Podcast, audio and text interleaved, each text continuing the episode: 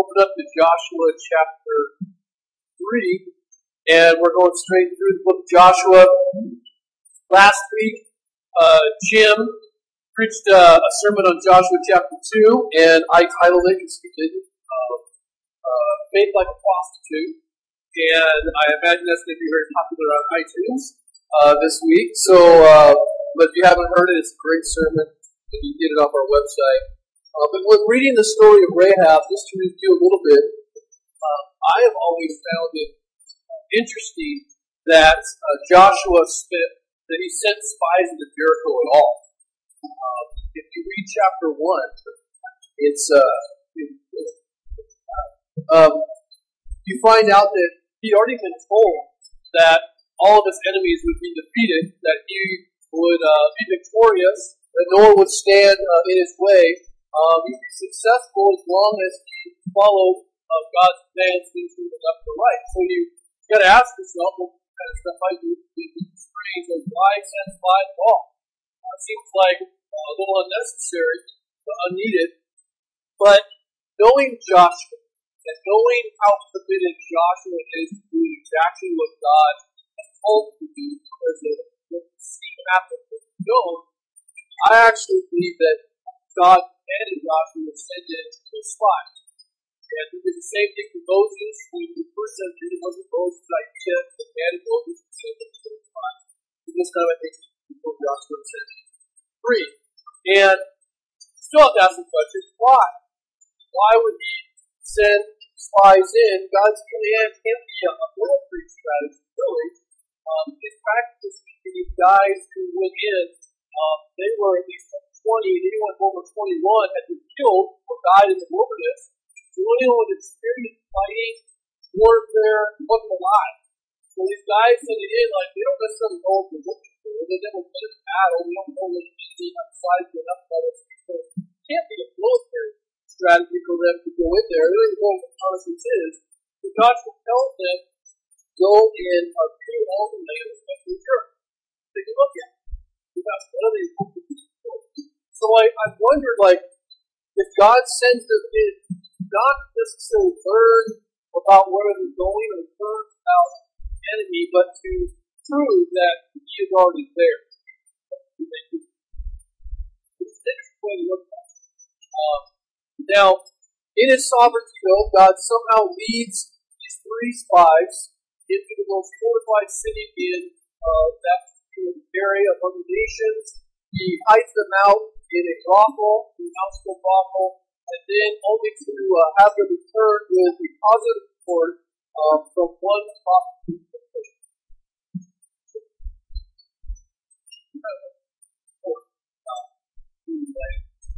Okay, there's a huge difference between these two reports that are given.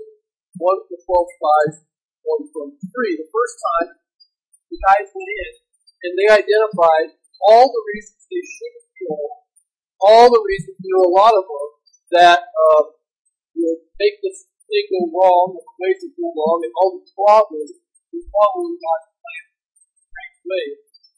The second report, though, these three guys basically see one reason, the great idea, one reason that they should follow, one reason that they know it's going to work, and one reason why they should trust God.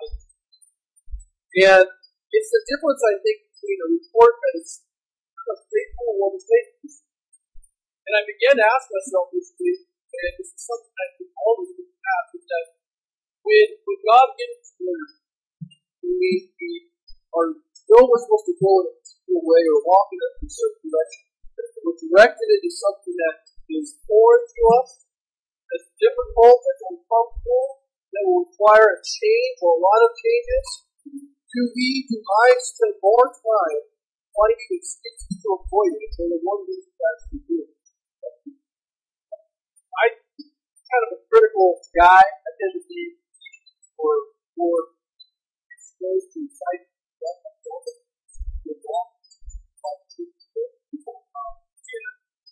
That's the one thing that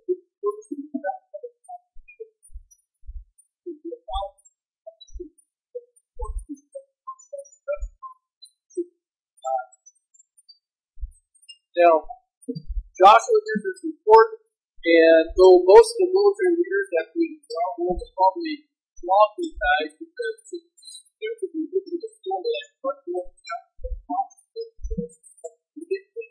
but instead, he doesn't ask a single question. You notice he doesn't ask a single question about the story. Why? What, what, I just think he didn't ask a single question. He simply says, "Hey, God." I mean, it's the one faithful report, the one faithful straight in the state. What? You got one prosecutor outside? We got it all. And that's pretty much what he says. You go,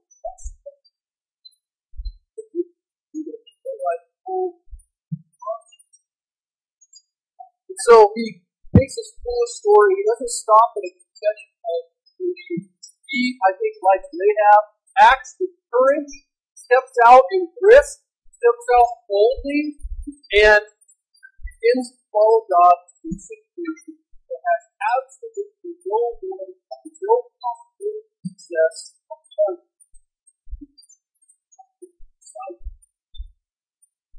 Joshua chapter 3 is his response Then Joshua rose early in the morning and they set out from Shittim. And they came to the Jordan, he and all the people of Israel, and they lodged there before they passed over. So having heard the report, night before, Joshua wakes up at the crack of dawn, bags packed, fired up to get out of the city. He is excited. He wants to go who wants to rob the troops. This guy's waiting this day for a long time, 40 years to be precise. They've been living around this area since defeating this two teams, Sihon and Og, and this is the same city that Moses initially sent spies from spy the land, and they sat around this city for 48 years after the fall of the report. But crossing the land, actually going into the promised land, it's not something they've been waiting for for years. It's something they've been waiting for for centuries. Going into the land is the, event, the experience that Abraham was told would happen hundreds of years later earlier. They've been anticipating this for a long time. Joshua experienced a lot of the Exodus stuff, but they were told stories about Abraham growing up, and they continued to tell stories about this is what God is going to give us possession of his promise, and they are fired up. You can just imagine Joshua. He's just like, yeah, let's do this. I've been waiting for this my whole life, and now we get this experience. And it reminds me very much of a wedding day of so many young people and some old who take that day and it's just like awesome, right? Everything is perfect and wonderful. She looks good. He looks good. She can't say anything wrong. He was cycle on the day with the outfit do. You can't say anything wrong, girl. You will probably forget a million things, which is typically does. That was my experience. But the reality is, that day, that awesome day, that culmination day, is probably the easiest day as you go into a marriage. But this is the day for them. It's exciting. It's just, they've been anticipating it. Little do they know that after this day comes the hard work. It's easy to get married. Right? Anyone can do it. It's hard to have a marriage. It's hard to be committed.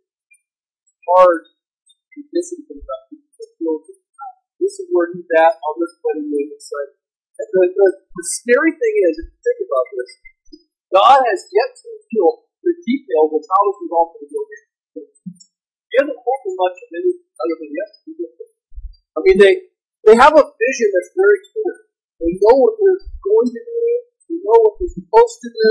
Um, the leaders and the people know where they're headed. They're going to cross the Jordan. If you told that, and after that, when they get over the land, it's pretty obvious because they got the fence there. To cross. They know what's on the other side. They know Jericho is there. In particular, right. Put that map up. I think it's map. Right where they go across is opposite of Jericho. Okay, so they've been hanging out in Edom and Moab, and actually right at the edge of Moab there, you see a mountain called Pisgah. That's the mountain where Moses went up and saw Jericho. And, and the city they're at right now was right at the base of that mountain. So they're going to travel across, and as soon as they get across, they're in enemy territory. They know that there's an enemy over there.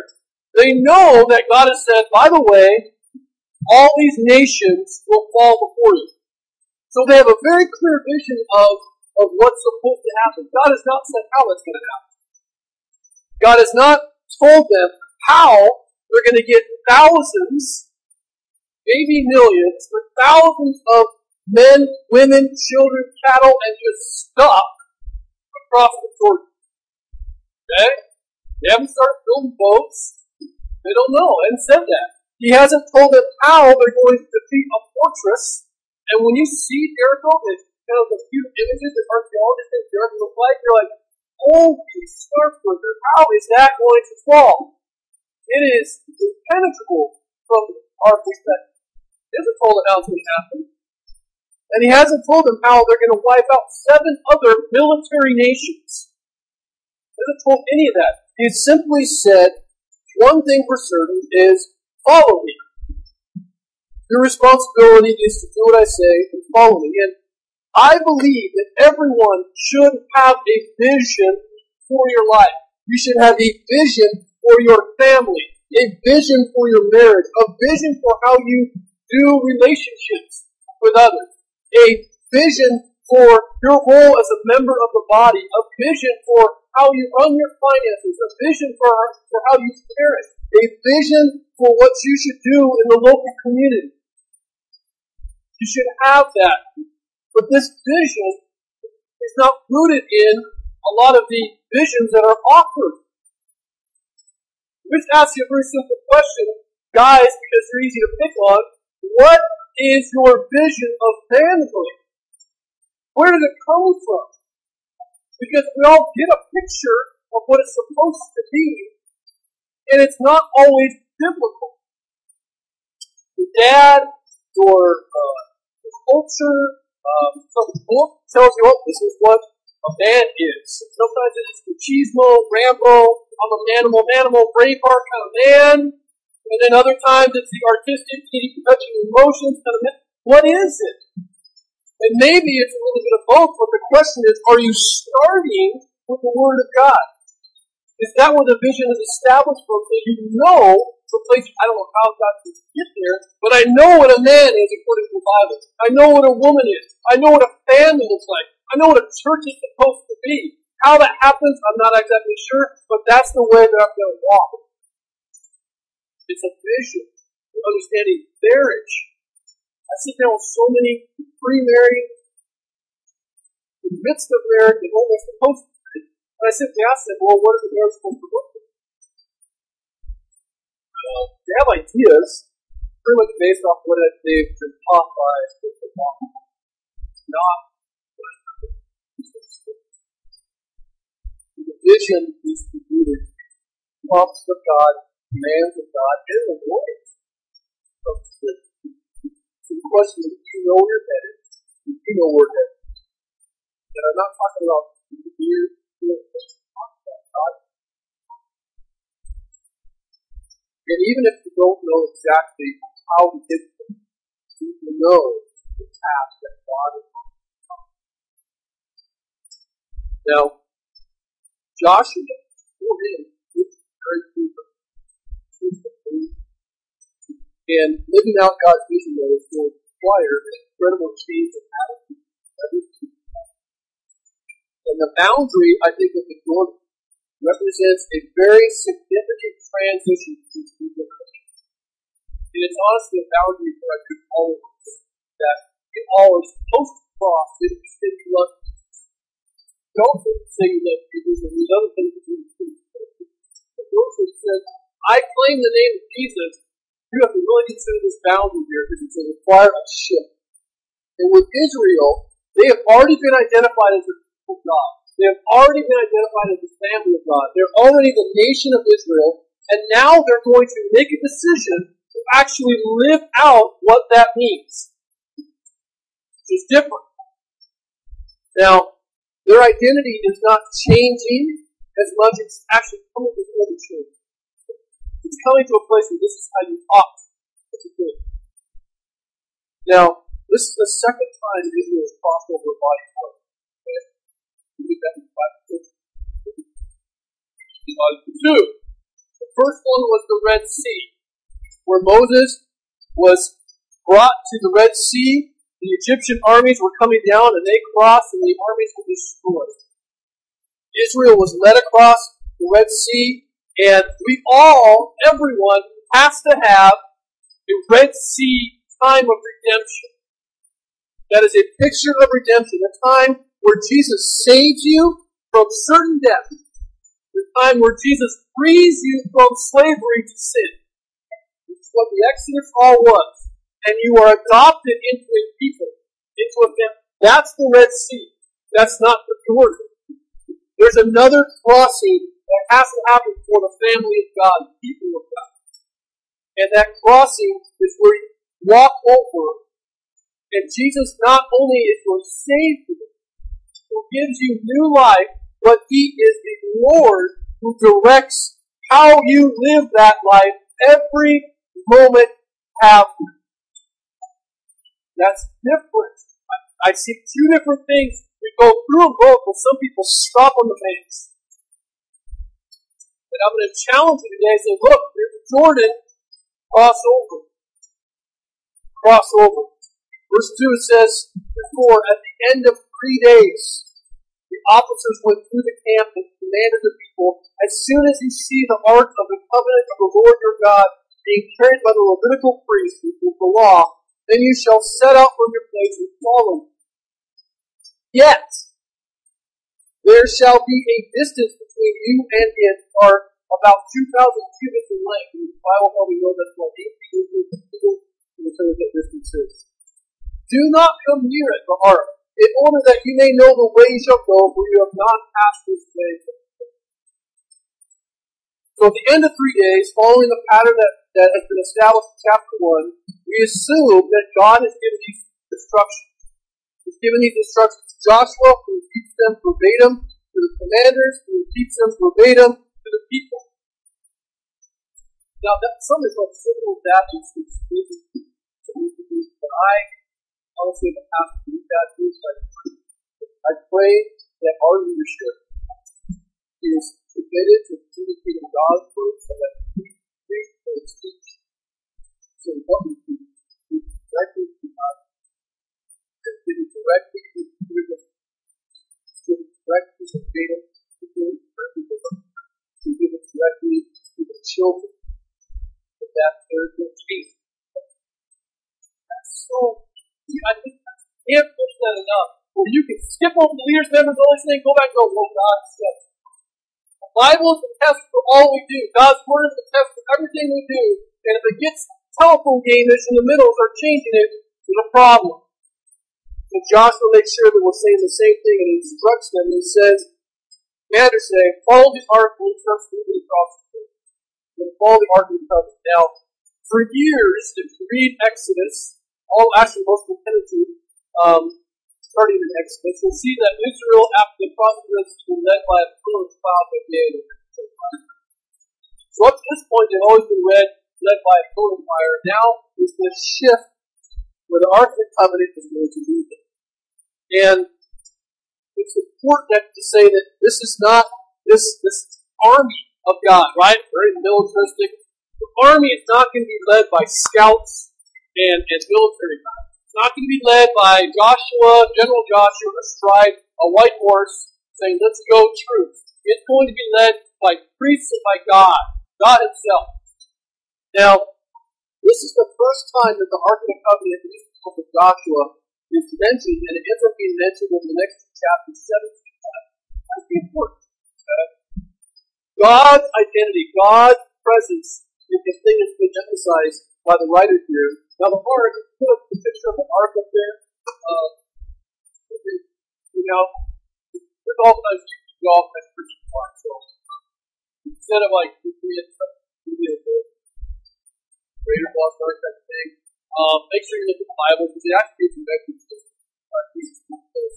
um, but it basically what this is is a wooden block with covered pole, And it was designed by God to give very specific instructions on what to build and when to build it and how to build it. We read that in Exodus. Moses got all those instructions on Sinai.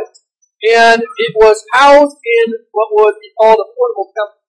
Okay, called the tabernacle. It up the tabernacle and were different sections of it, and in the Holy of Holies, the most holy spot was where the Ark of the Covenant was held.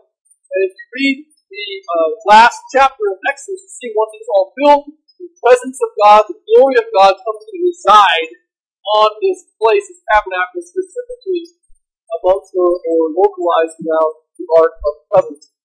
Now, the Ark of the Covenant was where uh, they made sacrifices, and really the whole tabernacle was this, this beautiful picture of God's presence locally within the center of Israel. And the Ark of the Covenant was the most holiest possession that Israel had. And inside uh, the covenant of the ark was uh, three things. It was Aaron, which was Moses' brother, his high priest rod and, and budded. You had a jar of manna, and um, you had the two copies of fish, five copies. So that's all in there.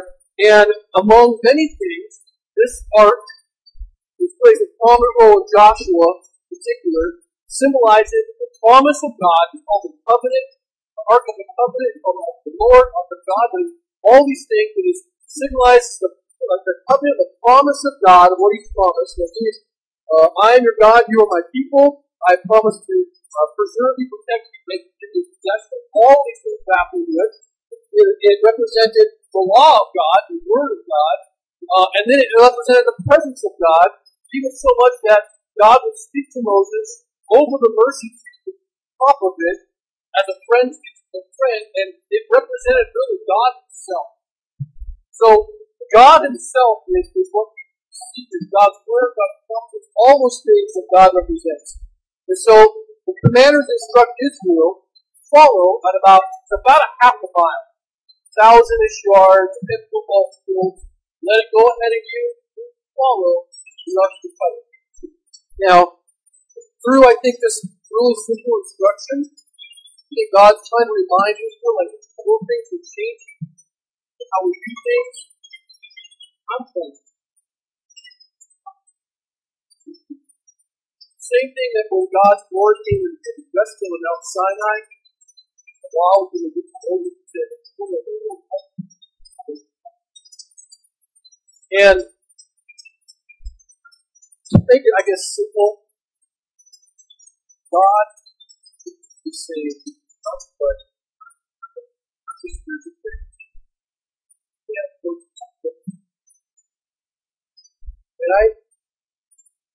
I was convicted of same as committing these God for worship, praise, praise, faith, for a burning struggle as God's. And I'm convicted because I don't think that the approach, I approach worship, certainly when we gather, do it without sitting songs. Prayers are often flippant, vending machine and telling God, you give me this? You do this? You speak it to the greater universe? Who, for whatever reason, decides that is So God is declaring, look, I am the Almighty. I am the Creator. I am the take your shoes off. You are on holy ground. Shield your eyes. Get on your knees, Don't touch me or you're going to die, God. There's reverence there, and we need to be aware of sin and awe. So the ark is this really paradoxical symbol. It's this thing that says, look, I am you, I am present, I am there, yet I am altogether different, holy, fierce. Never forget what the is. But he does say, follow a distance so you know the way to go. You have to do this before. I've been thinking about how to follow God in the distance. Distance.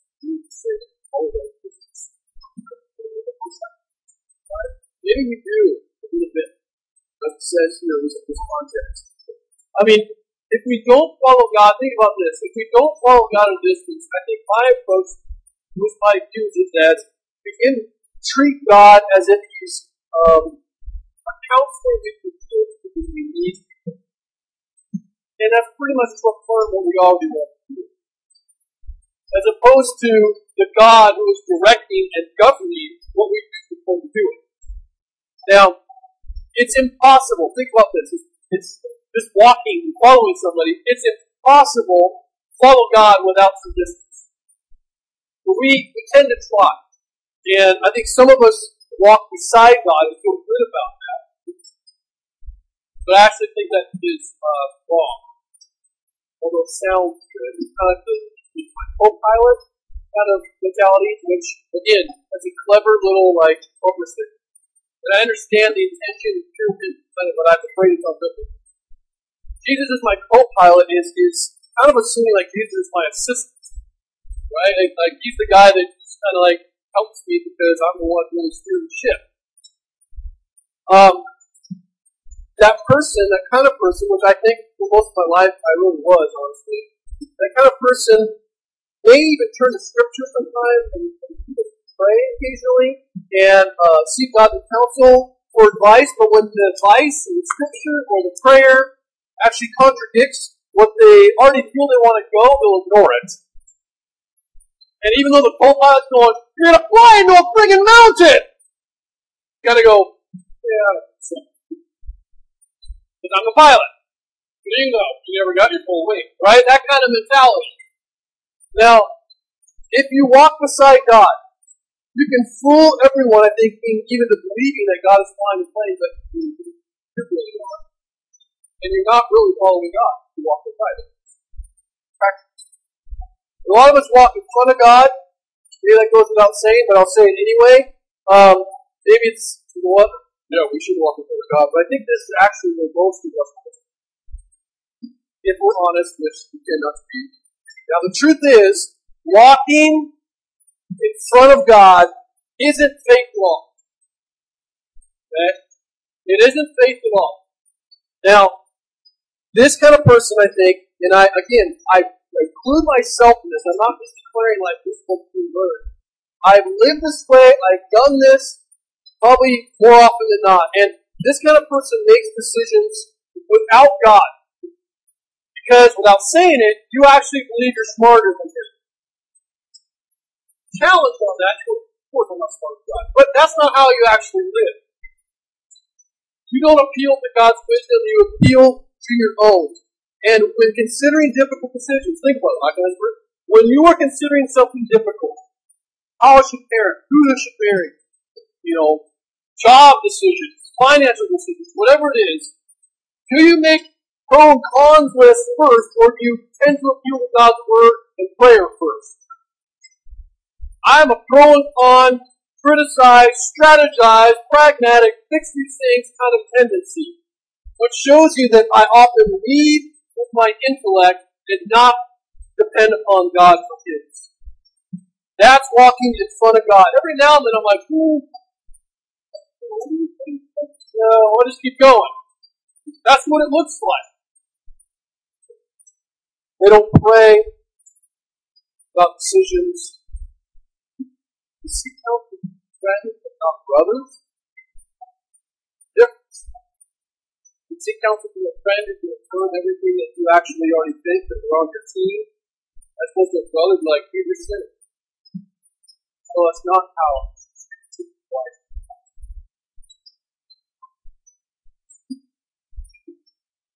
They're not teachable, I don't think. They're not humble. They need to They approach with chapter 6. This is me. This is so me confess it. They approach the Jordan River, come to the Jordan River. They don't even bother asking for God or for God. They assess the situation to decide, well, that, that be very opposite of that.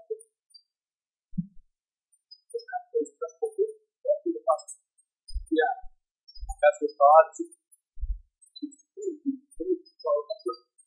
easier is a better idea. God, we're supposed to walk behind God, and there are good reasons to have a distance because we need to be far enough back so we can actually see and others who we are pastoring in our families or our friends or our neighbors can actually see where God is leading before you start taking steps.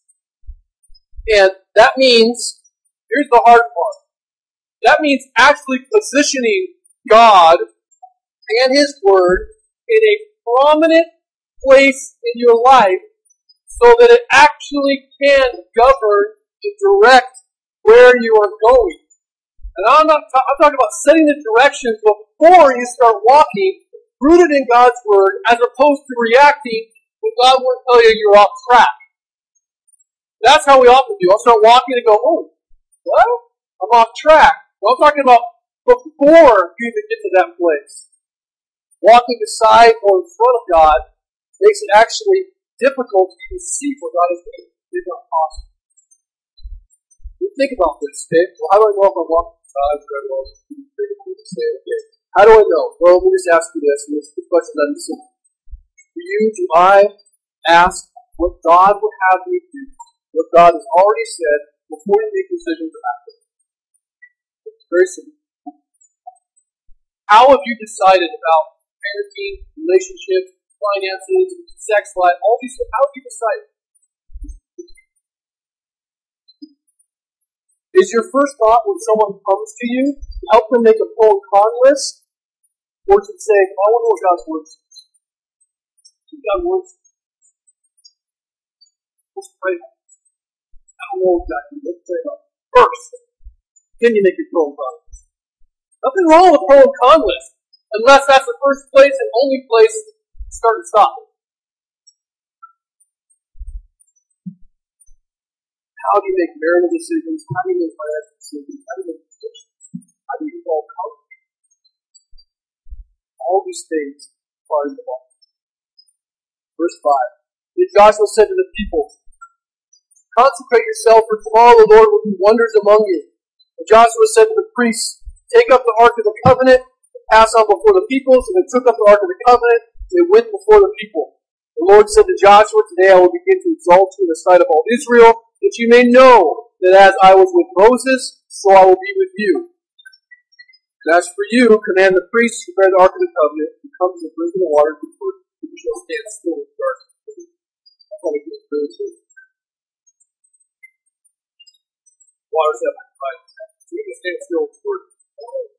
Now, after these instructions about the, the distance, he brings them to the shores of the Jordan and he addresses all the people. And these are part of the final instructions before God's presence goes before them, right before the rivers miraculously divided, right before uh, they cross, tells the people to consecrate themselves.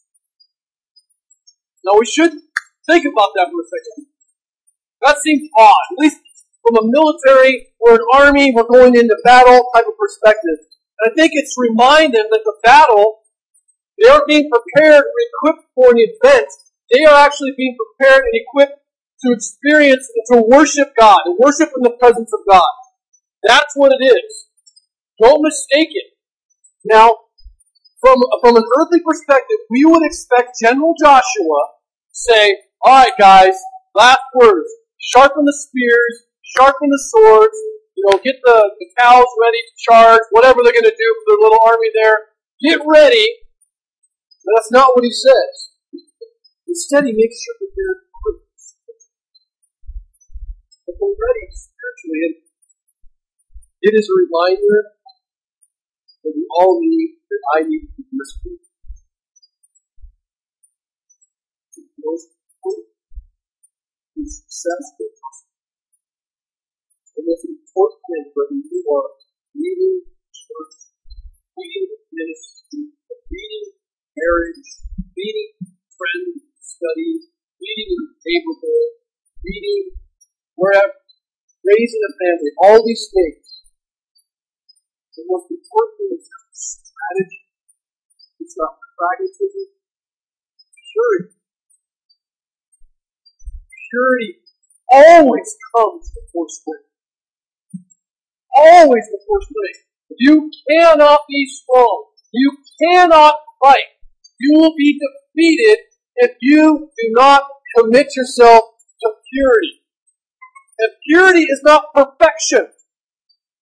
No one's saying be morally perfect. What I'm saying is you commit yourself to pursuing godliness, setting your life apart for God in all areas of your life. I'm not going to say like, man, if you commit yourself to purity in your finances, you will be super rich. That's not what I mean. But I guarantee you will be content with where God has you. And if you do not, if you purely pursue finances or purely pursue other things, you will never be content. And you will not defeat the idols that have been set before you. You will be overcome by them. Purity before strength. And I love that he tells Joshua that this isn't about the Joshua. What he tells him very interestingly, he says, You're going to cross over. It's not just an event, but in that event, and told me we should put the results that people the bands led by the leader. But it's not about you. Never forget that. Your success as a husband, mother, wife, individual, businessman. It is never about you. You are exalted and blessed for the glory of God. And he tells Joshua right here, man, you are going to be exalted. You're going to be a guy that's feared. And it's all to prove that I am here has nothing to do with you. You're a tool. You're a tool. Why? Because this is God's story. Now, Verse 9 says, And Joshua said to the people of Israel, Come here and listen to the words of the Lord your God. Joshua said, Here is how you shall know that the living God is among you, that he will, without fail, drive out from before you Canaanites, Hittites, Hivites, and Perizzites, Girgashites, and Hamites. Oh, the Ark of the Covenant, Lord, all the earth, as we see now. Now.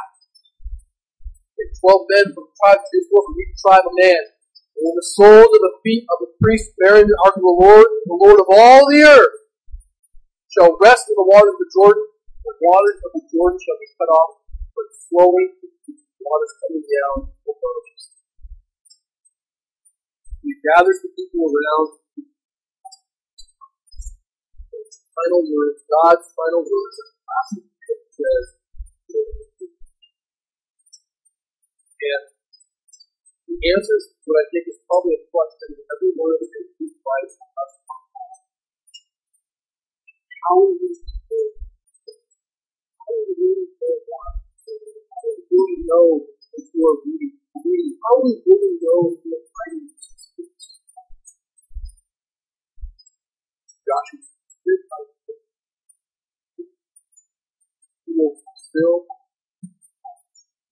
will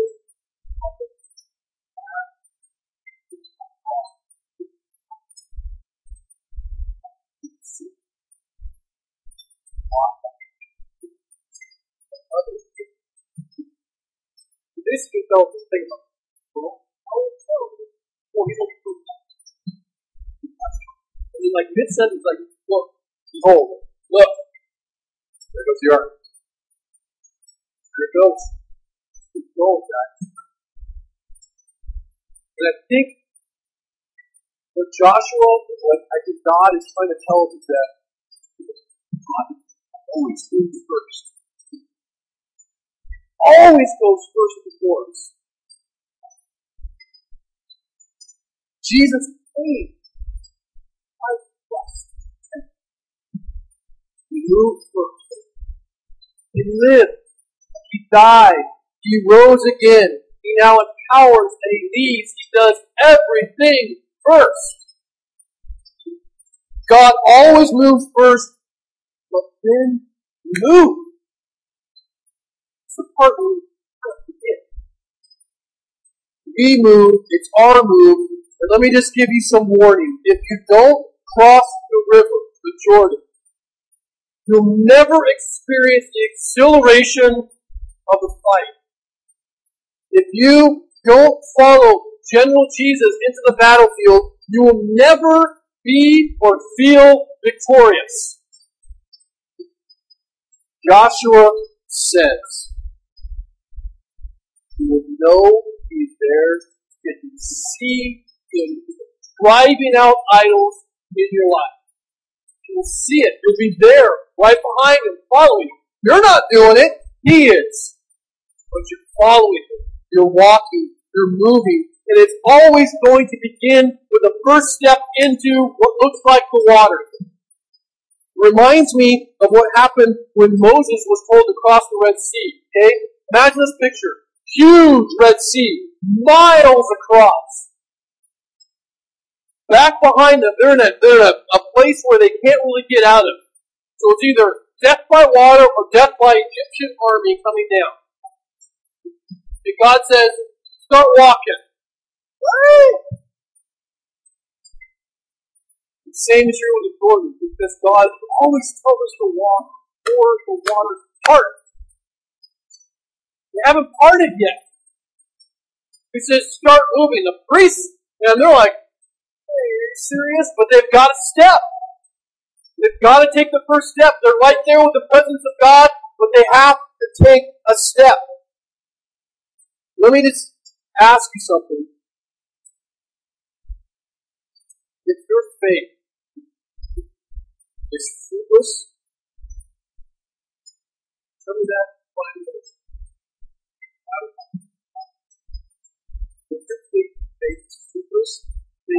joyless, if your faith helpless, this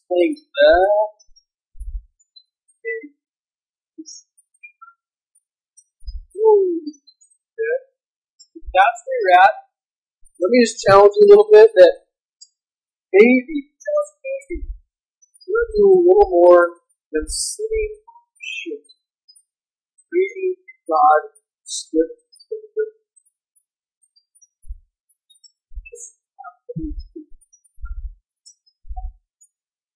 No matter where God is putting this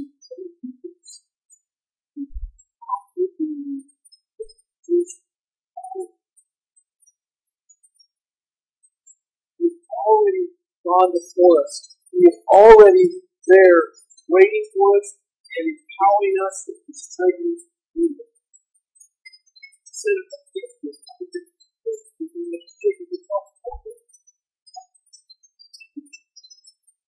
Verse 14, closing this baby out, says, So when the people set out from their tents to pass over the Jordan, the priests bearing the Ark of the Covenant before the people, and as soon as those bearing the Ark had come as far as the Jordan, and the feet of the priests bearing the ark were dipped in the brink of the water.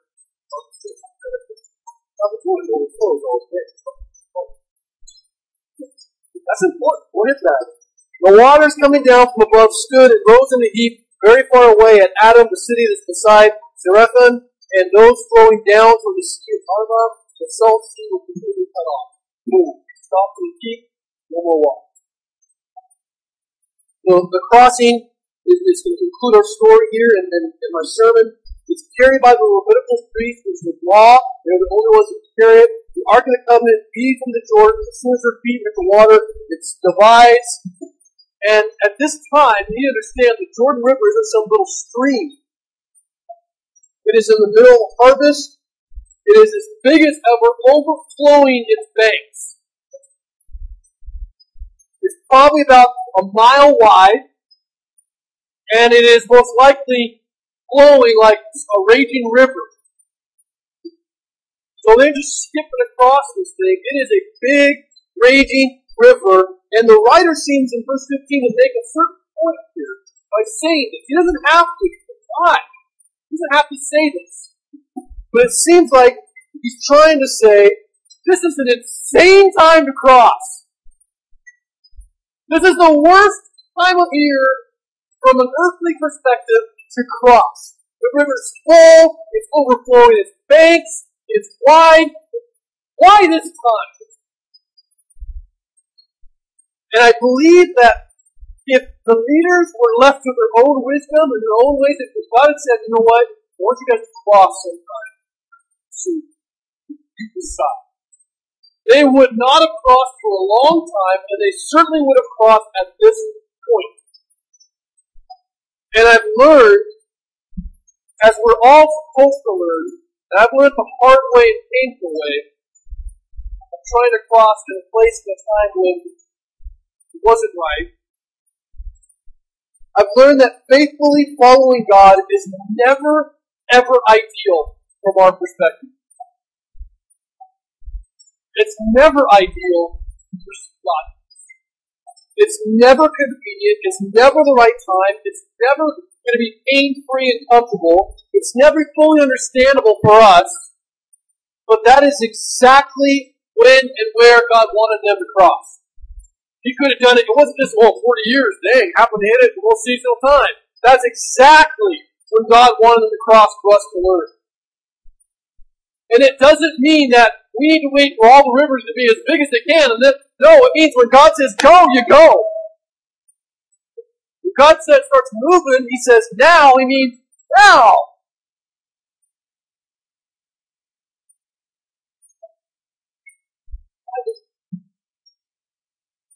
it kind of like why uh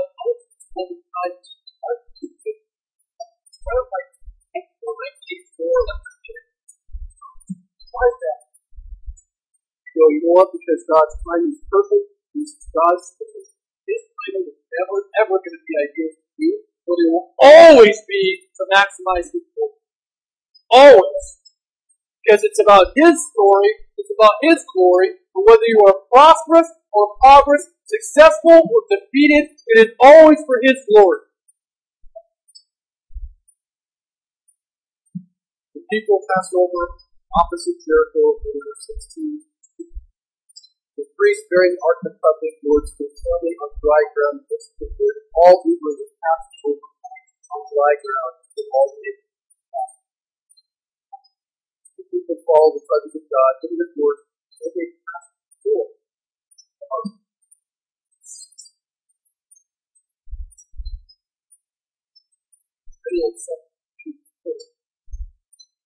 God stands in the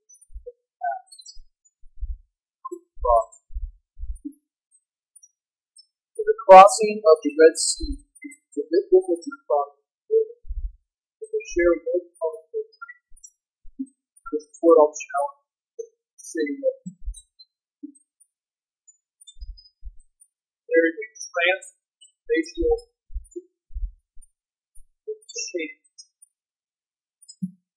both of these crossings have a dramatic change.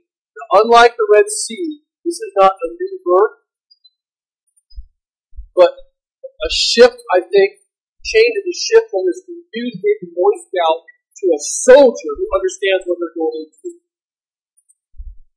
We all need to have a Red Sea crossing, redemption, a time where Jesus saves us from death, frees us from sin, adopts us into his family, and we are his. But then we need to cross one more body of water. Still got to have a Jordan crossing. And it means you are going to have to move. And this is where Jesus isn't just Savior. Isn't just, I prayed this prayer when I was seven, and again when I was nine, and again when I was twelve, and I haven't really lived for Him yet. It is where Jesus becomes our Savior, who gives me life, becomes Lord, says, That's my life, and He governs, and He leads, He directs in every aspect of His life. Is that how you live in relationship with the Lord when you say you're a Christian? Or is it just the thing, the person, the machine, the, the religion that you appeal to every now and then? Or is the relationship so immersed that God is there always? God is directing always. God is positioned in a place giving you guidance always. The Jordan is a boundary line to all say, right here, a lot of Jesus never thought, sit, consider these Christians, believe, go to heaven exactly why they would think that. It's time to cross. Don't be returned.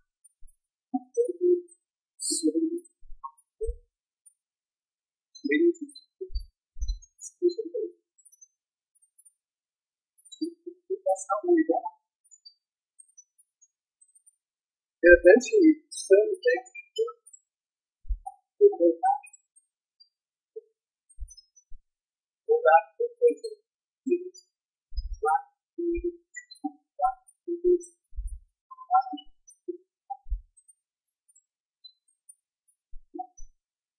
Just as our self-centered you find you know, self-glorifying vision, it's not reading scripture, what success in your life is, what identity in life is, it's the God.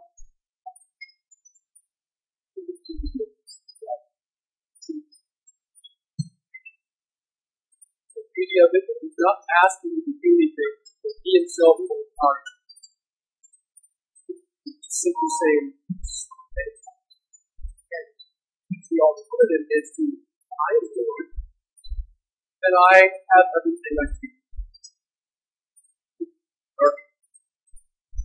come to take know that Christian Paul declares you are a Christian. If you're not a Christian, here's what we declare when we take the bread and declare that we don't know our way. We declare that every day we declare that to begin with, we still are trying to figure out our way. But we know one thing, that we are sinners, that we are broken, that I can't always trust my emotions and my intellect and that Jesus died in my place, not as a good example of humility, in my place as my substitute for my sin, and I've been raised a new life, and that life is supposed to move. That's the other declaration. You can't participate in the sacrifice if you aren't actually moving with Him continually. So consider it not only a confession of your identity, or a declaration of fresh.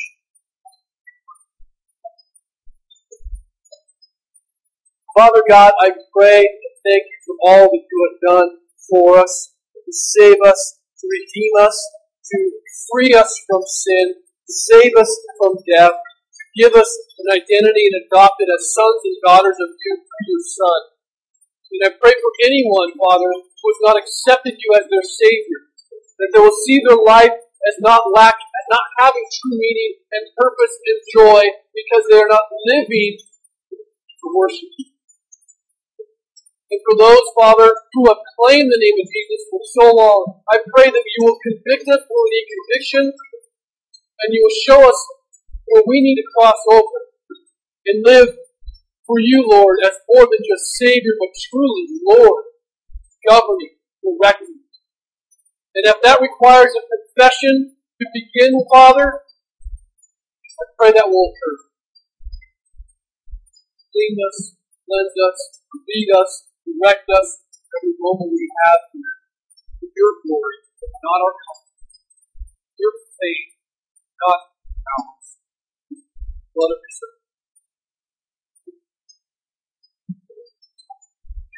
Thank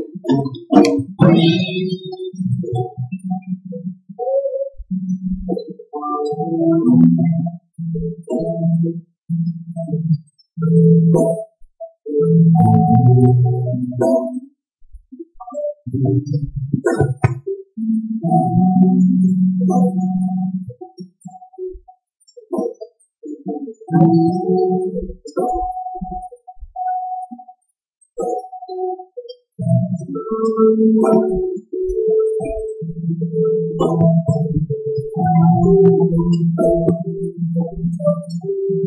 Choir master, a psalm of David when Nathan the prophet went to him after he had gone into Bathsheba.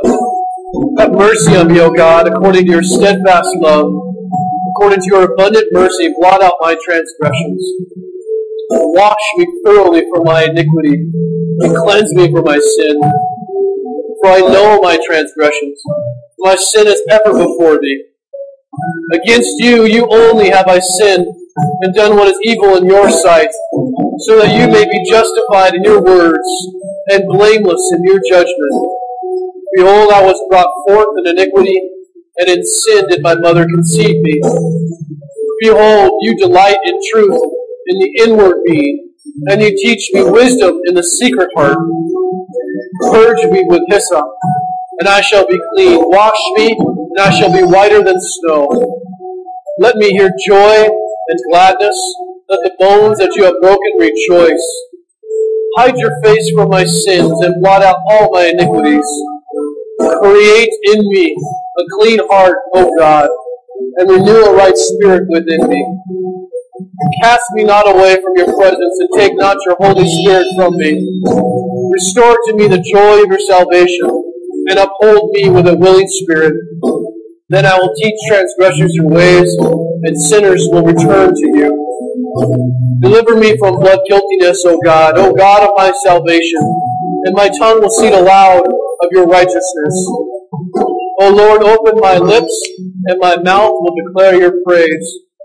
For you will not delight in sacrifice, or I will give it. You will not be pleased with a burnt offering. The sacrifices of God are a broken spirit, a broken and contrite heart. O God, you will not despise. Do good design and your good pleasure. Build up the walls of Jerusalem.